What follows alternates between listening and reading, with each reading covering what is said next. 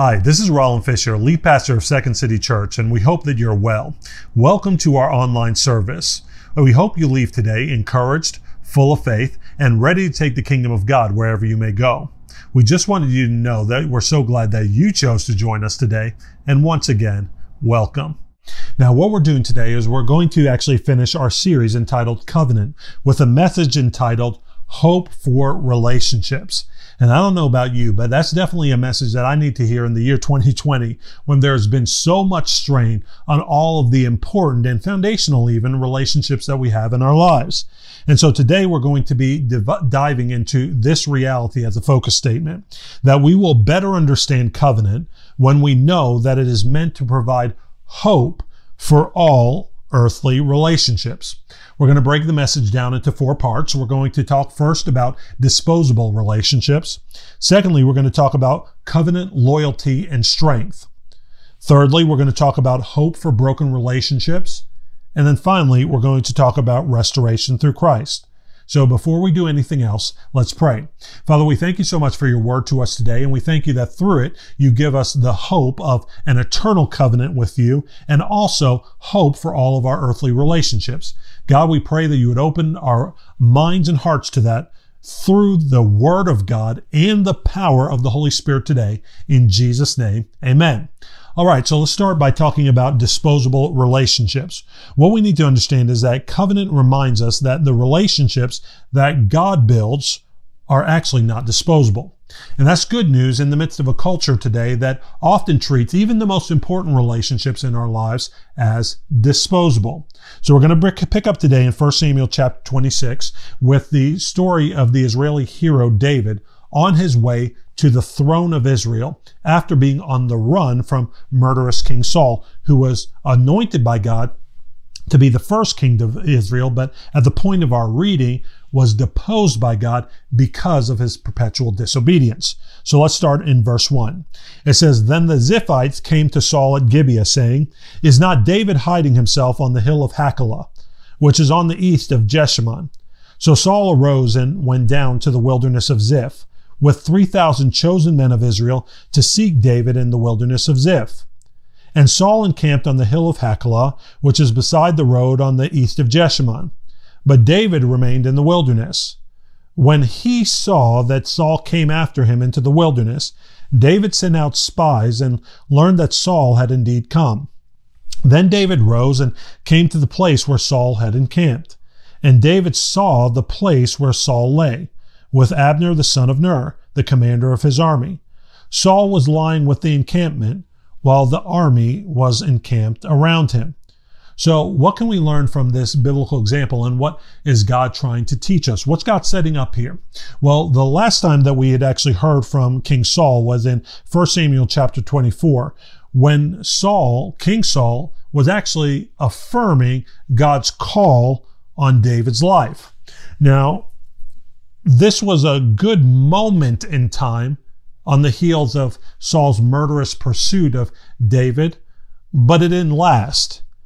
And there are going to be people in your life who it seems like are always getting stirred up to cause trouble for you, even when you just want to be left alone.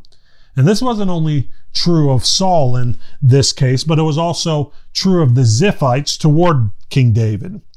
And the Ziphites were once again inciting Saul to his murderous campaign against David and his men. And these were the same Ziphites who were previously attempting to aid Saul against David in 1 Samuel chapter 23. What I find interesting though is that despite the good that David had done as commander of Israel's armies in service to Saul, and thus that would have also meant to the benefit of the Ziphites, the people of Ziph considered David disposable. But the question is not why they considered him disposable, because they really didn't have a relationship with David. But why did Saul, who was David's father in law and David being the favored commander at Saul's army, why was Saul so hell bent against David? Well, Saul's heart was in a bad place. What we see from reading these last several chapters is that Saul, King Saul, was self centered. He was insecure. He was jealous and he was ultimately vindictive. That was what was marking his character. And because David threatened Saul's sense of place and identity in the world, David also became a disposable relationship for King Saul. And for us, we might point fingers at Saul and say, that's bad. That's really, really bad. but we need to be aware of the same trap in our own lives that Saul found himself in. And so many people have been having a tough time during the pandemic, and not just during the pandemic, but all of 2020, and have been tempted to begin putting their issues on other people as if other people alone are the cause of their problems. This is what Saul did with David. Saul didn't obey God, and because he didn't obey God and was rejected as king by God, he focused on David as the threat and David as the cause of his problems. He then considered David disposable as the object of his projected frustrations. And how often have we been guilty of doing that with other people before? I know I have. Having issues or ways that I'm sinning in my own life and really causing trouble for me, but me getting angry with the people around me because of the trouble I'm causing myself. Now, the problem is, is that what we don't do is we often don't ask, stop and ask the question, am I doing something wrong? But when there's a pattern in a wake of dysfunctional relationships in our lives, could it be that other people are not the problem, but we're actually the problem? Well, it's a question that we need to ask if we're not going to continue this cycle of actually treating relationships, even the most important relationships in our lives, as disposable. We need to do some self reflection and allow the Holy Spirit to convict our hearts to allow us to know what needs to be changed about us so that all of our relationships, even the most important ones, don't become disposable. Now, in this situation, unbeknownst to David, this would be the last encounter that he had with King Saul. And very shortly, God would complete his earthly judgment against Saul, and he would be killed as a result of a battle with another people group called the Philistines. And if David had given up at this point because Saul was continually in pursuit of David, going forward and backwards, forward and backwards, saying, maybe I'm going to let David go free and then now I'm going to kill him again. If David had given up at this point, it would have been too early. And the good news is that good news is that in David's example, just like in ours, God gives us covenant relationships to help us not give up too early and to continue to look to God for his promises, even in the midst of the fight of faith. And it helps us, these covenant relationships help us to understand covenant loyalty and the strength that comes from it. And covenant allows us to benefit from the strength of loyalty. And we'll see that as we continue the story in verse 6.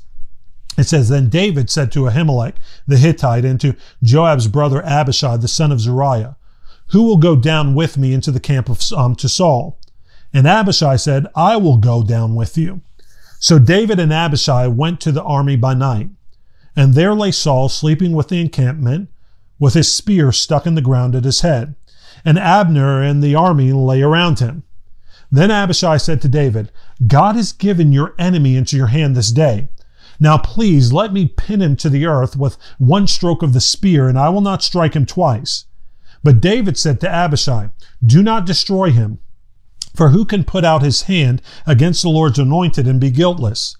And David said, As the Lord lives, the Lord will strike him, or his day will come to die, or he will go down into battle and perish. The Lord forbid that I should put out my hand against the Lord's anointed. But take now the spear that is at his head and the jar of water, and let us go. So, what we see here is that David went down into the camp to address Saul and uh, to really once again say, you know what, regardless of your murderous pursuit of me, I'm going to show you once again that I'm, in, um, I'm for you, not against you. I'm going to show you once again that even though you're coming to try to take my life, I'm not going to return evil with evil, but I'm going to, to return your evil with good. And what we see is that it wasn't David having to stand in that alone, but he was able to do it with the covenant relationship that he had with Abishai because of the loyalty, the loyalty that Abishai expressed to David in the midst of David's plight, which allowed David to continue in strength even in the midst of its plight. And what we see is that a developed sense of loyalty is greater than a mentality of treating relationships as disposable. And what people actually long for nowadays is the strength of loyalty found in covenant relationships. They know it in their heart of hearts. It's even what the proverb says that what a man or a woman desires is unfailing love. That's what people are looking for in life. Not just companionship, but covenant companionship, loyalty that's expressed therein. But if this is the case, why are so many people abandoning covenant relationships today? Well, I think at least one example that helps us understand the mentality of it today is even the workplace environment. And as opposed to the workplace environment of our grandparents or maybe even our parents, nowadays in our workplace, there's really no expressed um, sense of mutual loyalty, even in the workplace. There's no pension anymore for workers. There's no watch given at retirement. People often feel used and many times abused and then replaced without even a regular mention of thanks. And maybe you felt this way before. And if it's if this is so, it's easy to begin to think to yourself, if this is how the company treat me, treats me, and profits are the bottom line, why should I care? Why should I care? And if people in this environment that we live in today treat relationships as disposable, why should I even try? It's important, yet it's important that you hear this, this um, during this time, that you, regardless of how you've been treated, you matter. You matter to God, you matter to his people, and you matter to Christ's kingdom purposes. And covenant is what illuminates this truth and is the canvas on which loyal allegiances are painted. Now, why are these covenant relationships so important to experiencing the strength of God? Well, I like what Augustine, St. Augustine actually said, he said, without friends, no one would choose to live, though he had all other goods. And you could probably imagine that in the case of King David being perpetually on the run from King Saul, no matter what good he did. Yet, even in the midst of that plight, David had Abishai. David had Abishai. And what was so significant about how Abishai related to David so that David was able to experience the strength of covenant loyalty was this acronym that I'm going to give you. It's three things that I'm going to say are involved in the acronym TAP that really demonstrated Abishai's covenant loyalty to David and the strength that David was able to derive from it. So Abishai was on tap and gave David what it takes to be in covenant relationships. And those three things are time, awareness, and proactive availability. Time, awareness, and proactive avail- availability. TAP. So, how did Abishai express this to David? Well, number one, he gave David time so that he could experience the strength of the covenant relationship and the strength of the loyalty that he gave him.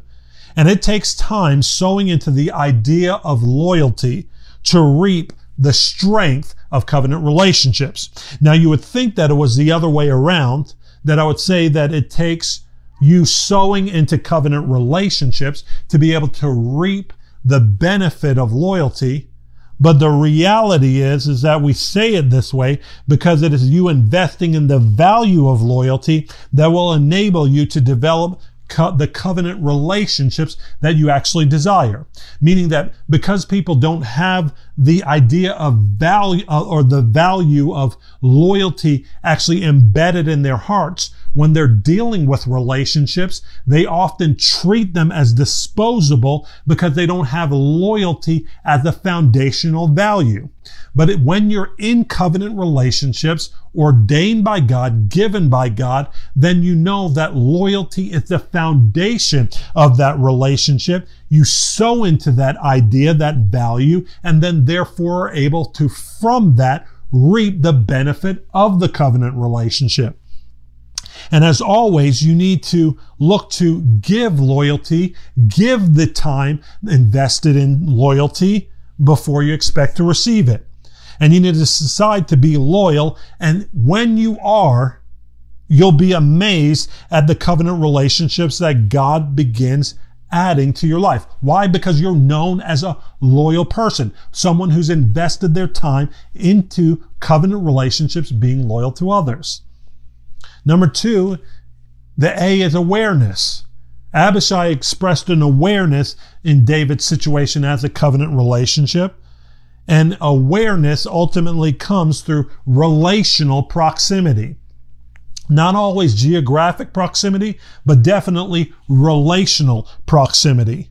And David and Abishai were in the flight from Saul, meaning being on the run from his murderous pursuits, and they were in the fight to make David king together. They had common concerns and shared experience unto God's ultimate ends. And many times when you're in the fight with those who actually have the word of God in them. I'm talking now to Christians. When you're already in covenant relationship with people who have the word of God in them. These people have been fasting. They've been praying. They've been believing God like David over a long period of time. What they need to hear is that you're actually with them. They need to just simply hear that you're with them. And being with people of covenant in their time of need is what defines the strength of the relationship. When people are in battle like David was, they need from people like Abishai, they need prayers, they need encouragement, not always instruction, but they need encouragement, and they need the support of presence. This is what Abishai did for David. The battle, what we understand for David, wasn't just over because Abishai or his men weren't thinking about it. The battle was still raging, and it's still raging for people that you're in covenant with, whether or not they're talking about it. And you need to assume that the battle is not over until they tell you it is, or they proclaim to you Christ's manifested victory in their situation. This is how you express the strength of loyalty to them and have covenant in, in, in, the covenant relationships that you have with people. So you have time, you have awareness if you're in covenant with people, but then you also have a proactive availability. A proactive availability, and this is also what Abishai offered to David. And the true mark of biblical covenant is dependability and availability. Biblical covenant is preserved through the Holy Spirit fruit of faithfulness. And it was Abishai who was willing, continually looking for an opportunity. He was looking for an opportunity to be involved and not just waiting for one to be dumped in his lap. He said, if I'm in covenant with David, if I'm here to support him and help make him king, then I'm looking for opportunities to be involved, not just waiting to be pulled upon. And so when the call to go into Saul's camp came, Abishai was dependable, ready to be involved because Abishai remained close enough to David to hear the call and respond to it. He was close enough relationally to hear the call and respond to it. So David experienced the strength of covenant loyalty because Abishai was ready to be a support and be on mission with him. And in that loyalty, Abishai said, I'm going to fight with you. David, I'm going to fight for you. I'm going to stand with you. And when I'm able, I'm going to be right there with you. And that's proactive availability. And by availability, covenant relationships also help us go into the enemy's camp to take out that which is threatening to our walks with God. Abishai was up and ready. He said, You know what? If this man, King Saul, is threatening you, I'm willing to go at the expense of my own time and my own life into a dangerous situation to help you go free.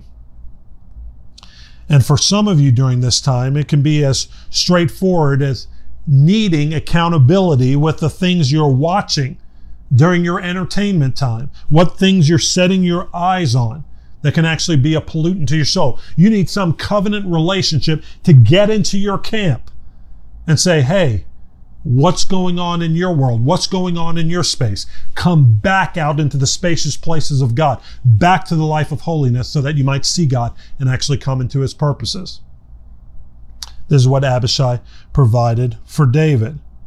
Abishai was willing to go with David to the camp of Saul to do this. Yet when they got there, Abishai, Abishai was ready to put Saul to death. And the thing we need to notice here is that it's a proclivity, and how often do people set themselves in resistance against some evil?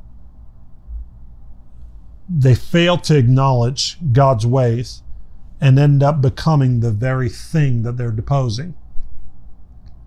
So just as Saul was ready to be murderous towards David, Abishai in his zeal almost became just like Saul in being ready to put Saul to death. Yet David, thank God, because of the strength he derived from the covenant loyalty, refused to fall into that trap. And David said, As the Lord lives, the Lord will strike him. And Saul's day will come to die, and he will go down to battle and perish, which he ultimately did. But the Lord forbid that my hand should come against him. And what our covenant relationships do is they actually remind us that our God is holy. He's holy, meaning set apart and altogether different. And he does things differently, and therefore, through the covenant relationships that he gives us and the strength of the loyalty within them, creates in men a holiness that makes them set apart like him, makes them holy. And he teaches his people to walk in the opposite spirit than the evil we see in the world and look to God, not man, but to God for enduring deliverance. And when we have that type of perspective, no matter what's going on in the world around us, we're looking to God and not the ways of men for long lasting eternal deliverance. What we have is hope for broken relationships. And through Jesus, there is always, always, you need to hear this, through Jesus, there is always hope for broken relationships. We see that as we continue in chapter 26, verse 17. Going on in the story, it said Saul, after David basically got to the other side and had both his spear and his water jar and said, Hey, listen, Saul, why do you continue to pursue me? You can see once again, I've had mercy on you and spared your life. Why do you continue to pursue me? Saul hears this and is now responding. Saul recognized David's voice and said, Is this your voice, my son David? And David said, It is my voice, my Lord, O king. And he said, Why does my Lord pursue after his servant? For what have I done? What evil is on my hands? Now, therefore, let my Lord the king hear the words of his servant. If it is the Lord who has stirred you up against me, may he accept an offering. But if it is men, May they be cursed before the Lord, for they have driven me out of out this day that I should not have no share or heritage in the Lord, saying, Go serve other gods.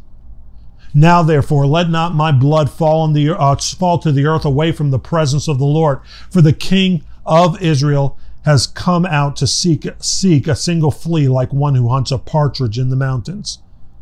Then Saul said, I have sinned. Return, my son David, for I will no more do you harm, because my life was precious in your eyes this days, this day. Behold, I have acted foolishly and have made a great mistake. And what we see from this example is clearly that finally Saul wakes up a little bit. He says, Once again, David spared my life. David did the right thing even when I was doing the wrong thing. I was breaking the relationship. I was breaking the covenant that we had with one another. But David is once again doing the right thing. And because of David's godly right response, Saul has a wake up call again. And what we see is that over and over again, the source of broken relationships is stubborn pride where people don't own up to their faults. Yet at this point, because of David's godly example, Saul comes to his senses and says, I have sinned. I have sinned and return. David, return. Let's come back. Let's try this again. And he offers hope for the broken relationship. And what we need to understand is that admitting that we are wrong and asking for forgiveness is powerful. If you want your broken relationships to be restored, learn to admit fault and ask for forgiveness. This is the definition of confession and it is the precursor to repentance. Confession basically means admitting your faults, acknowledging where you are in disagreement with God's ways. And repentance means changing your mind about that sin and going God's way instead, doing a 180. Repentance is the bridge to restored relationship with God and any person. But it takes humility and it needs to be a practice and not just a one time event. Saul had this one last moment where he could have made things right. That's the sad part about it.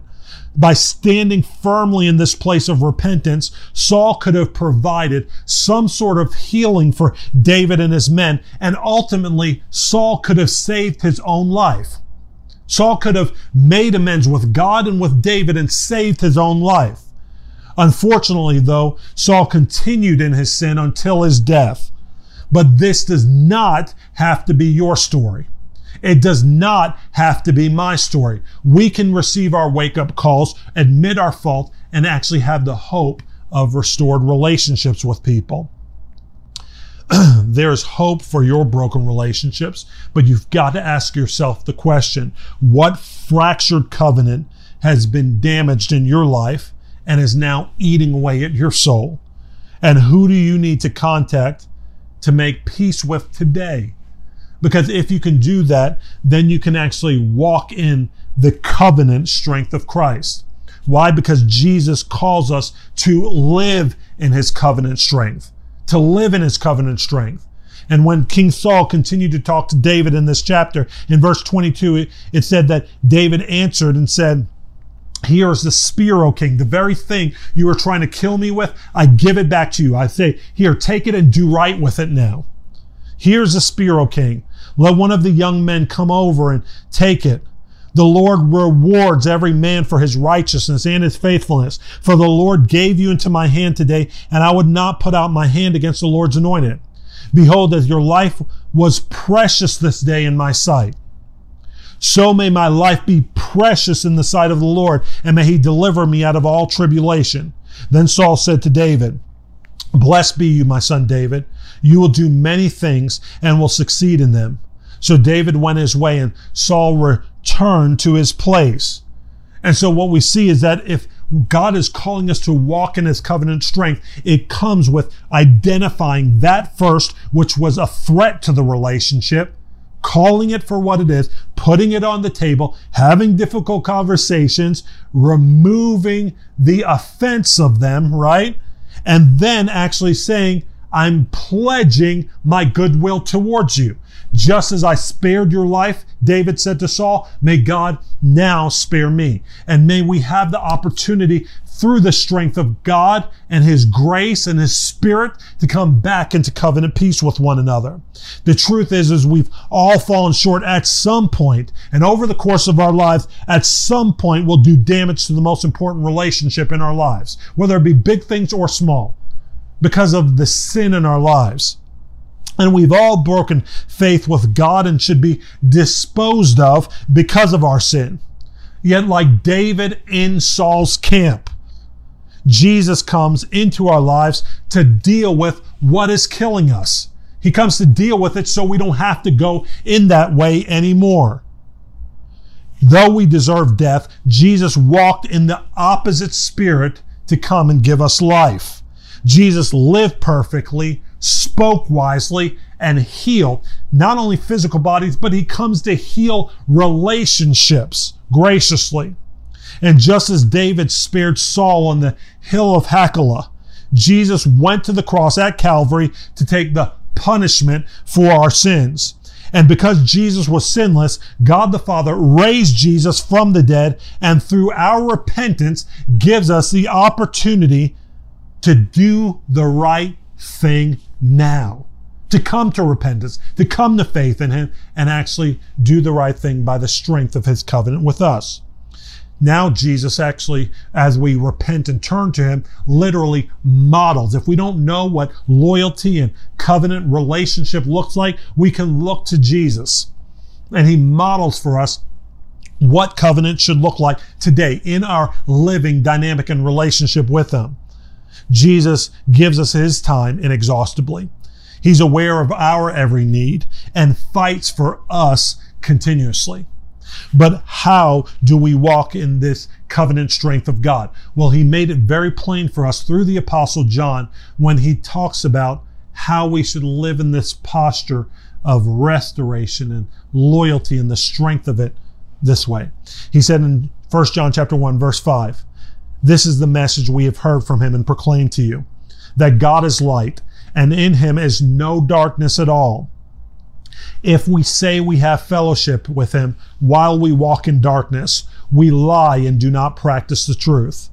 But if we walk in the light as he is in the light, we have fellowship with one another, God and us, and the blood of Jesus, his son, cleanses us from all sin.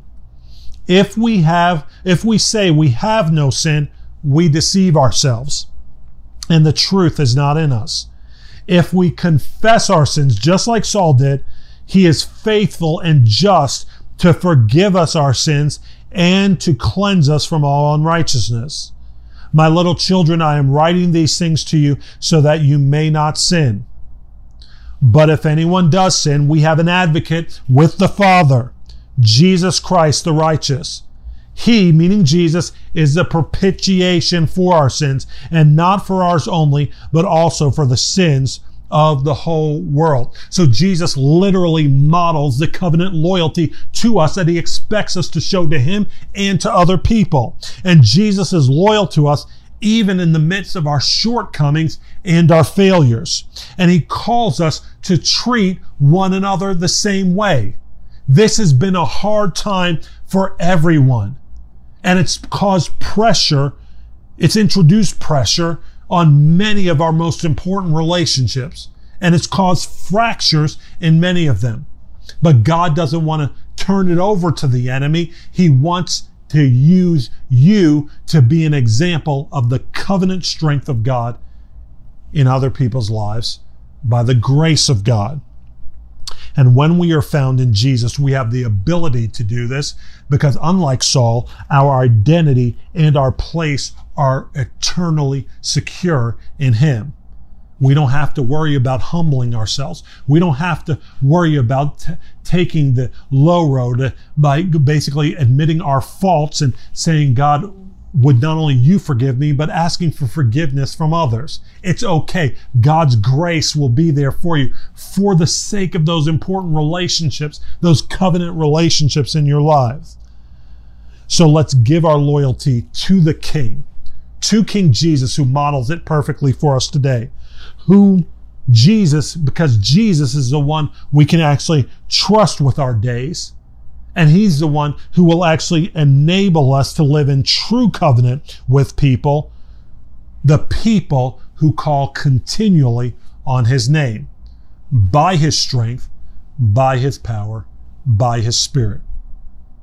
And in doing so, will no longer treat relationships as disposable, but instead, instead of that, we'll have the benefit of covenant loyalty and strength will have hope for many of our broken relationships, knowing that they can all be restored just as we've been to God through Jesus Christ.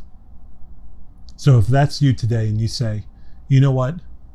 I want some of the most important relationships in my life that have been broken to be restored.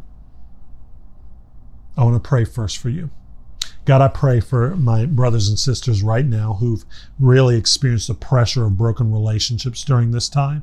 And God, that they've not known how to restore them. God, I pray that they would have the conviction of the Holy Spirit today, helping them to know not only their sin, but also the righteous ways of the Lord, knowing that through the cross you've saved them from judgment.